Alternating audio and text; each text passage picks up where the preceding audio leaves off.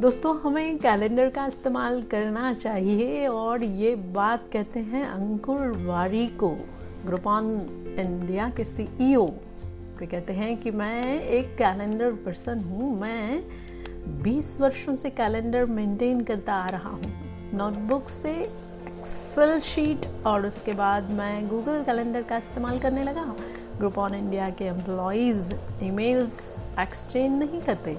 अगर कोई व्यक्ति मुझे ईमेल पर अप्रोच करता है तो मैं उसे कैलेंडर भेज देता हूँ। इससे हर व्यक्ति को पता चल जाता है कि मैं कैलेंडर का इस्तेमाल करता हूँ।